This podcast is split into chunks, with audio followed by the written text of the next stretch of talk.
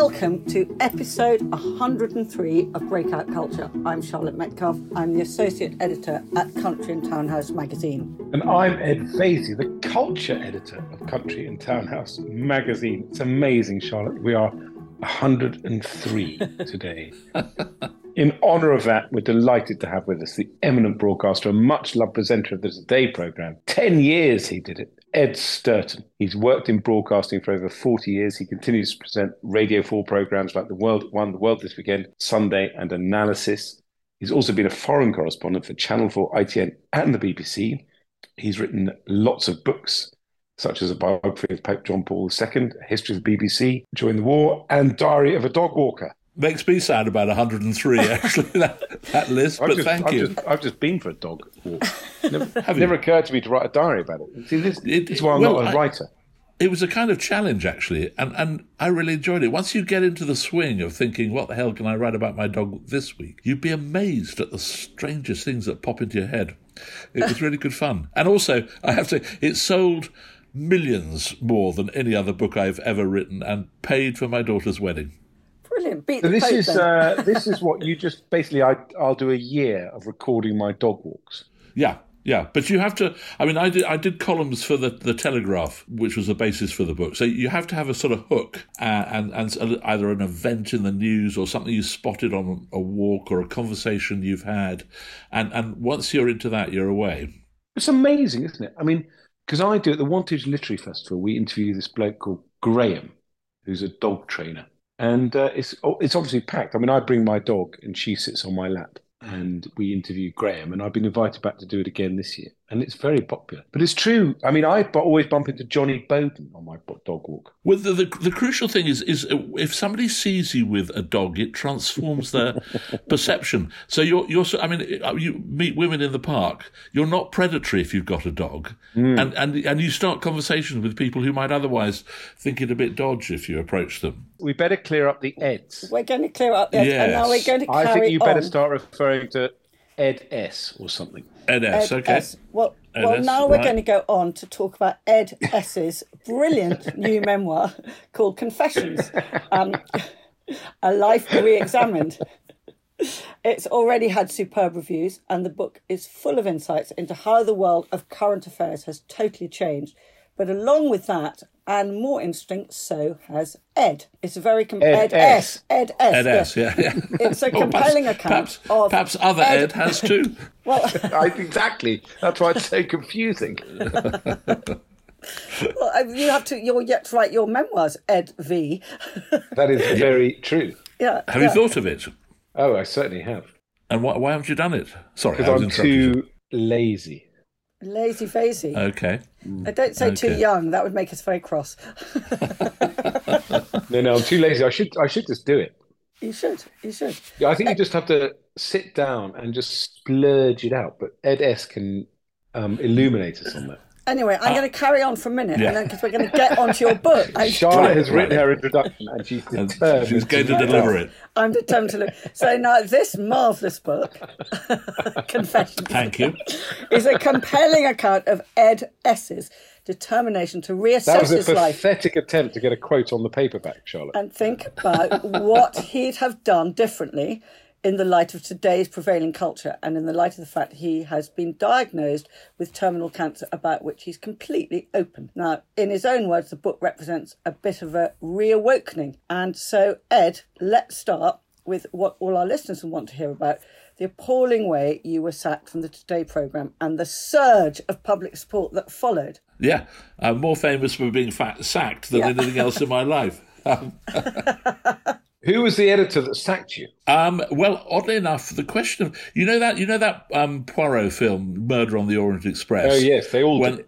They all did it. Well, it, it turns out that in my case, none of them did it. You know, there, there was a body, but nobody was prepared to own up to wielding the knife. The knife, and everyone told me how terribly sorry they were. What a great mistake it was. So, I, I, sort of, I mean, I think it- something you'll be familiar with, um, Ed V, corporate uh, collective cabinet responsibility. I think that's yeah. Well, I think there was a bit of that about. Um, so, I did have a, a bit of an encounter with one boss in particular, which I recall in the book, when he was a bit surprised that I wouldn't shake his hand, and I wouldn't say nice things on a press release because it's funny. There's there's it was great belief sort of in the BBC. I think that you, you, if instructed to walk the plank, you will salute smartly and do that without objecting.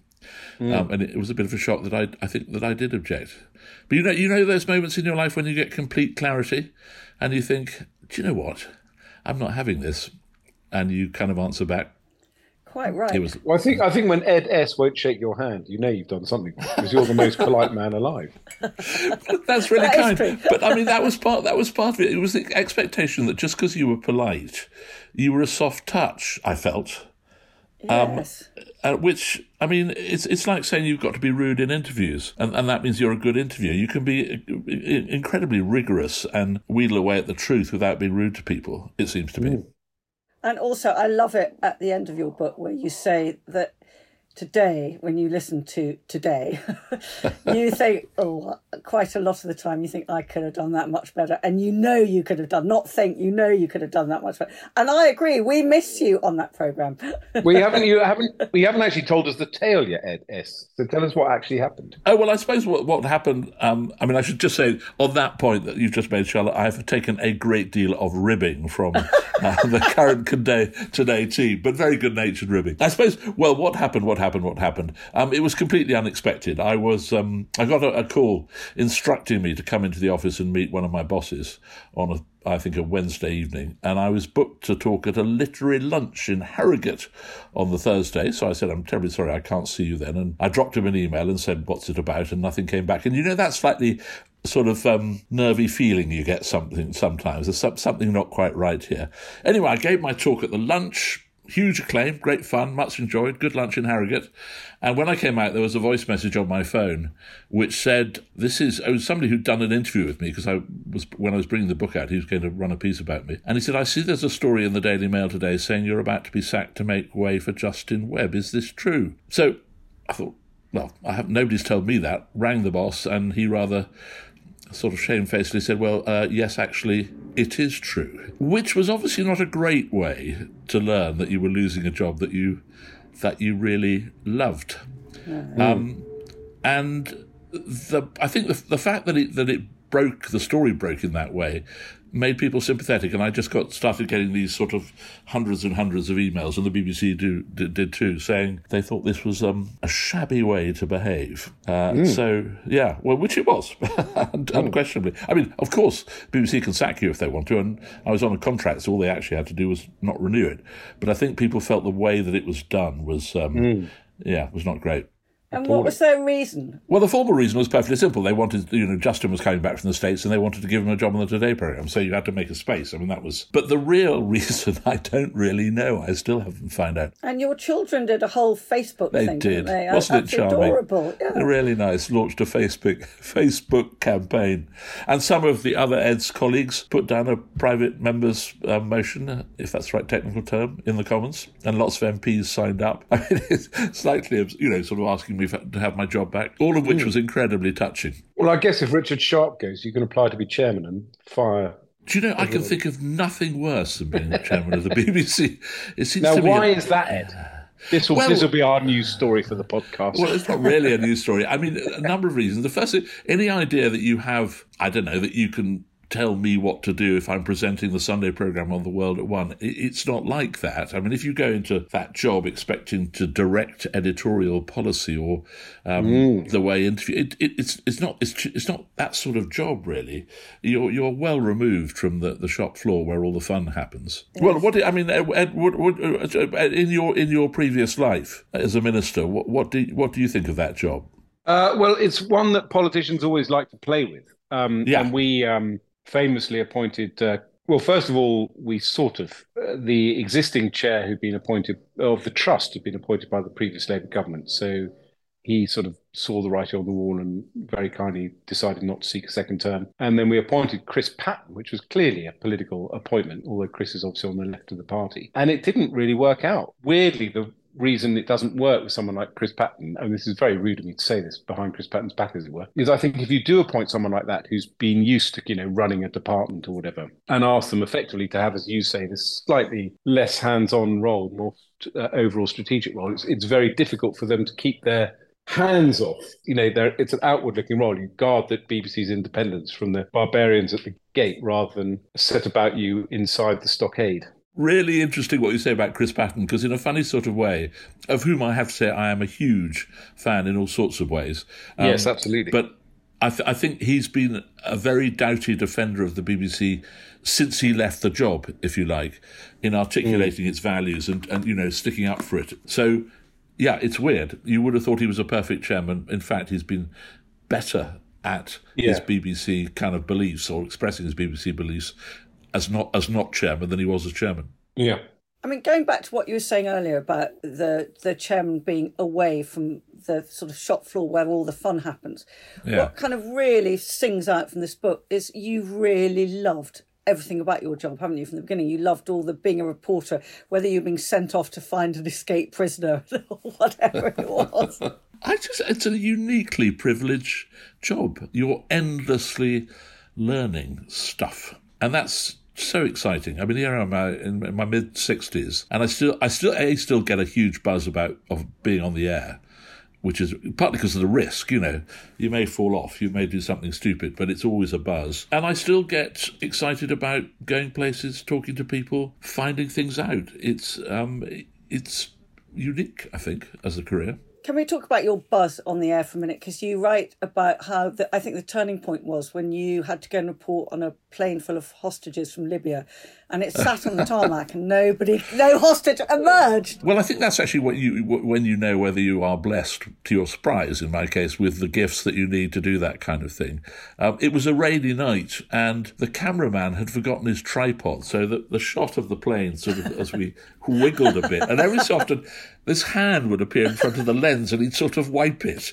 and, and, and, and I, I, the only intelligent thing I had done was I'd prepared um, notes for the presenters and reporters when John Paul II landed at Gatwick a couple of years earlier on his tour of Britain. And so uh, I thought I'd better dig those out. And they had all sorts of amazing facts about when the terminal was built and, you know, famous people who'd flown in and out of the airport. So I drew on those a bit. And, and of course, the, the other thing about that is that classic temptation that editors have just stay a little bit longer because the event that you're waiting for, in this case, the hostages coming down the the the, um, the gangplank, the, the gangway. Um, you know, if you just stay another couple of minutes, it's bound to happen, and so it goes on and on and on, and what becomes grimmer and grimmer. Anyway, I made it, and that um, I think with my boss transformed my reputation. You do talk in the book as well about you can talk live, and you get this huge buzz out of it and yet you sound always incredibly calm and unruffled and authoritative. How, where do you think that comes from? Well, um, a couple of things about that. One, in my very early days doing live, when I was sort of in my early 20s, and I, I got sent to Washington when I was very young, and so I did a lot of live two ways. And I had this awful kind of nervous tick, a kind of fantasy that would enter my mind that instead of describing Ronald Reagan's um, latest budget or whatever it was, I would simply whip down my trousers and say, you know, forget about that. Have a look at this. And, what? And it, well, and it was you know you know you know is that, that in the that, memoir? Is that in the memoir? No, it is. It is. Oh it is. God. Well, but it's you know you know when you're standing on a, on a train platform and there's just that tiny temptation to jump. It was a bit like oh that. Oh my God, Ed, where are we going with this? I well, have, to, I have where, to, uh, to, throw water on people. Oh, oh God! Uh, see, okay. I Charlotte, sit having lunch with someone, and I'll be thinking, I wonder what happened if I just threw my glass of water over them. There you are. Exactly the same thing. One day it will happen. One day it will happen. well, maybe one day I'll take my trousers down. Well, come on, Charlotte. You must have one too. no, I really don't. I, really, I feel rather deprived. you are. You're very small-minded, Charlotte. Yeah, I have no weird fantasy of taking my kit off on screen well, the point is, it sort of, I don't know, uh, eventually I mastered it. I mean, obviously I mastered it every time, but.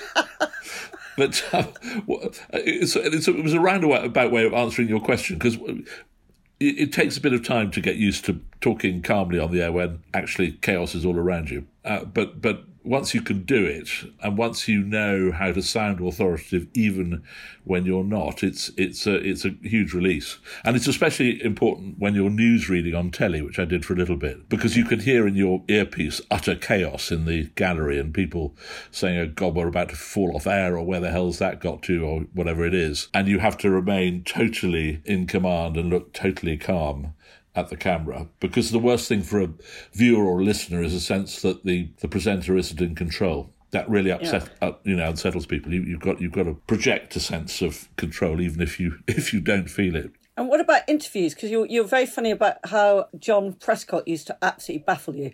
He did. well, my favourite Prescott. It was it was a kind of joke by Rod Liddle, who was the editor then, you know, who writes in the Sunday yeah. Times now, um, because he thought that he uh, would get extra mileage out of the interview if you put Prescott, who was quite sensitive about class and quite obsessed with class, up against an alleged toff. Um, and it, and it, it worked every time. and, and I think my favourite moment was when he turned around and said, You're a terrible man for asking the questions and not giving the answers. And I thought, hang on, I, I, I, thought that was my job.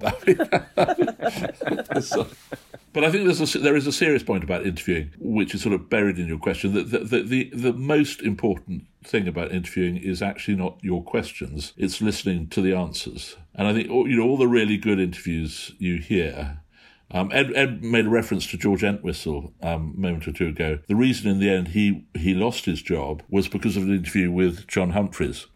Um, mm, that's right. You remember? And it's, it's a masterclass to listen back to because John sort of goes in quite gently at the beginning. And, and as it becomes apparent that George Entwistle simply isn't in any way on top of the subject, mm. you, you can hear John kind of revving up. Mm. And, and, and you can sort of feel this man's career falling apart as, as it happens. And, oh. and by the oh. end, yeah, it was, it was memorable. Yeah, and but that's all about listening. You know, it's it's all about not not just ploughing on with your prepared list of questions. It's about listening and, and mm. taking the interview in a particular direction when you get a sense of of where the other person is going. You you have great affection and admiration for John Humphrys, don't you? I do. He's a great yeah. man. Yeah. He's a really great man. And he's very clever. And despite that sort of irascible uh, persona, he is extremely kind. Can, can we talk a bit about um, Ampleforth now? Because yeah. one of the you know this is a book where where you are reassessing your life and and thinking about how you think differently in today's uh, prevailing culture, which has changed so much, and your whole attitude towards Ampleforth was forced to change, wasn't it? Really, by the revelations yeah, about all the yeah. sexual abuse. Tell us a bit about that because I thought that was a really thoughtful and interesting part of the book. Well, the key moment, I suppose, it, well, not the key, but a key moment, was just after the IICSA report into Ampleforth came out, the independent um, inquiry into child sex abuse uh, was published. Um, I was out in the country playing tennis with an old school friend, and the other man of the, we were three couples, was also an Amplefordian, a very distinguished public servant, a knight. And we sat round at dinner, and our host was you know, a very successful person in the city. So we were slightly sort of three old fartish clubmen, I suppose. And we said, oh, this this report into what was going on when we were at school. We, none of us recognised it. It wasn't like that at all, was it? And we all harumphed a bit. And then there was a pause in the conversation, and the, the knighted public servant said, Mind you, Father X did try to snog me and told me he loved me, and I told him to push off. And that sort of set me on a journey uh, looking back, uh, looking back a bit at what the school was like uh, when I was there and when all this was going on, and looking back at my diaries and finding reference in them that, that did suggest there was a kind of dodginess in the culture that I suppose we suppressed a bit at the time. The other really sad thing about that sort of reevaluation is that I was a huge admirer of Basil Hume. He he used to come and teach me high jump in the afternoons sometimes. He was an incredibly um, sort of friendly and I think holy person. And I followed his public career but when he became cardinal and saw a bit of him there. And he sometimes made, helped me with Catholic stories and so forth. And the report reveals that he, he was guilty of one of these terrible misjudgments. And that's a polite way, I think, of putting it, of, of allowing a monk who'd been accused of abuse and indeed who subsequently went to jail for abuse to continue away from the school but into some of the parishes that the monastery runs without telling anyone about it. And you and you sort of think, does that change my view of of what a remarkable man um, he was? It, it's just rather unsettling having your path past rewritten like that. Mm. And and did it change your view? I mean, you your a lot of your views you say have changed. It's so interesting. Yes. Well, I think if you don't change, you might as yeah. well not bother, don't you? I mean, I think. Uh, you know, again, going back to my diaries of my Cambridge days, I did conclude that um, I was a bit of a prat. And I think, you know, all of us, if we look back to some of the attitudes that we had then, the snobbery, the intellectual arrogance, the certainty that we were right about everything, yeah. all that stuff, you look back. And it was quite painful reading the diaries. I mean, quite funny too, but quite painful. Yeah. So you must have been at Ampleforth with Philip Noll, and of course with Rupert Everett. I was indeed with uh, there with Rupert Everett. In fact, one of the I, moments I cite, which I found in my diaries, was um, uh, I recorded the debagging of Miss Everett, as I put it in the diaries, for being a, a vivacious nuisance, um, which kind of tells you a lot about us, I'm afraid and and about the attitudes of the day. Can we just go back to talking about your your faith for a minute because it's it's it's actually very lovely in the last chapter. You're you know talking about it, it's still a work in progress, but you you say this rather wonderful thing about it's just a part of you that you live your life with a moral destination. There, there were good there were good good things about a place like Ampleforth, and, and really profoundly good things. And I think one of the reasons a lot of my contemporaries and indeed me feel so sad about what happened is that we also feel we got a moral compass and a moral way of looking at the world from being educated by monks who you felt brought with them the wisdom of the centuries, you know, whatever it is, 1500 years of Benedictine life, 1500 years of learning what it's like to live in a community. Um, and all that stuff we absorbed. And, you know, one of the ironies is that the monks gave us precisely the values by which we now judge some of the things that they did. But it doesn't mean you lose those values altogether. No, and you, there's a lovely bit where you talk about Gerard Manley Hopkins as well, and just yeah. Know. Well, I mean, it's very difficult to talk about faith, isn't it? Because it's it's internal and it, it's not really um, something that can be explained with logic. But I suppose the, only, the what I was trying to get across there was that sense that just occasionally um, a world uh, with a, with a God that became man and, and redeemed us just makes more sense than other stuff, and, and there's no point in resisting that feeling if it if it comes upon you. But you, in your last chapter, you're really coherent about joy in your life. Do you think that that has been made more intense by the fact you are facing a life sentence from your cancer? Cancer, I suppose it perhaps it, it does. Although I'm, I think you have two choices when you get um, a a diagnosis of an incurable cancer. One is to make it your profession, and the other is to live your life as far as possible as if it isn't there. And I think both are per- perfectly valid, and actually, it's much easier to choose the second, which is what I've done, if the prognosis is relatively benign. You know, prostate cancer doesn't kill you immediately. I think if, if you have a, a diagnosis which means you're going to be dead in in six months, you think about nothing else probably, but you know, it does become your profession and your life. But I decided to do the opposite and uh, treat it as a as a kind of um, intrusion and and a, and a change in my life, but not as something that dominates me.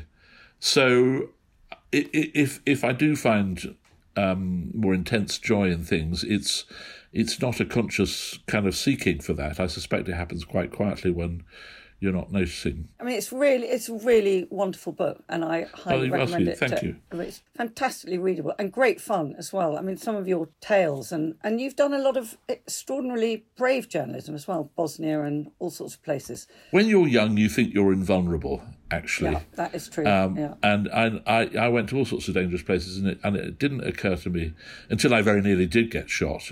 It didn't really occur to me that I could I could die. In a way, the ones I really admire are, you know, some of the old war horses like Jeremy Bowen and Lise Doucet and so forth, who are still at it. um, and mm. and doing and I have to say I think doing brilliantly. I mean I, I think think the whole BBC Ukraine coverage, particularly in the early days when it was much more frightening because everyone thought that the Russians were coming to Kiev, and you know, reporting from there seemed that much dangerous. I think the whole episode has been a great advertisement for the value of public sector broadcasting. Um, you know, much more valuable than a million speeches. This is what it, it can do when it works. I mean, I think the war reporting from Ukraine for many of the broadcasters has been um, pretty uh, remarkable and vivid. Mm. And it is a very brave thing to be a war reporter. And Jeremy Bowen is a sort of iconic figure, as is um, John Simpson. Yeah. Uh, yeah. And Kate Adie, of course. And they are kind of still household names in a fragmented media landscape. Yes, yes. Um, and, and had, I mean, John Simpson, I I was sort of his opposite number back in the back in the nineties, and he's still at it. You know, it's it's amazing his his drive to keep going. Mm, absolutely incredible. Well, I think I think Lise Doucet is quite extraordinary as well. She's, I mean, she's just always right in the middle of everything, isn't she? Yeah, yeah. In in radio terms, she's a particularly uh, in craft skills in radio terms, she's particularly good. You know, she you get a feeling of being there, of meeting the people, of the sounds yes. of the place she she gets the intimacy of radio terribly well. Yes, we're very lucky because you are still on the radio a lot. Well, thank you. Um, which and may I say what a what a skilled interview you are, Charlotte. I will take that as the highest praise any I could possibly have had. I might swoon now. Anyway, Ed, you know the book is wonderful. It's called Confessions, and it's absolutely marvelous. Thank you very thank much, you. Ed. It's... Great pleasure. Brilliant. Thank you for thank you for having me. Thank you so much. Now, as regular listeners will know, both Ed and I are great dance fans, and I've just seen a show at Sadler's Wells that blew my socks off. I'm anyway a Leonard Cohen fan, and Ballet Jazz Montreal is now touring with Dance Me, a fantastic dance performance to everyone's favourite Leonard Cohen songs. The atmosphere at the end was so ecstatic that people were standing up and dancing, so it felt more like a rock concert than a dance performance but most of it was beautiful, moving, and poetic, and I absolutely loved it. Unfortunately, it's on for an agonisingly short run, so by the time you're listening to this, there will be just one special performance of Dance Me left. But it is on Valentine's Day, and it will be amazing. So if you can get tickets, grab them now. The BAFTA Awards are announced next Sunday, so we're going to be talking to the BAFTA chair Krish Majumdar about the shortlisted films, so cinema goers and movie lovers don't fail to tune in then. As usual, you can find us at countryandtownhouse.com. You'll find the latest digital edition of the magazine there, as well as our sister podcast, House Guest with Carol Annette, who talks to some of the most fascinating and influential names in interior design. We love your feedback, so we want to hear from you if there's something you'd like to hear us profiling. Please leave a comment or email us on charlotte at countryandtownhouse.co.uk. See you next week.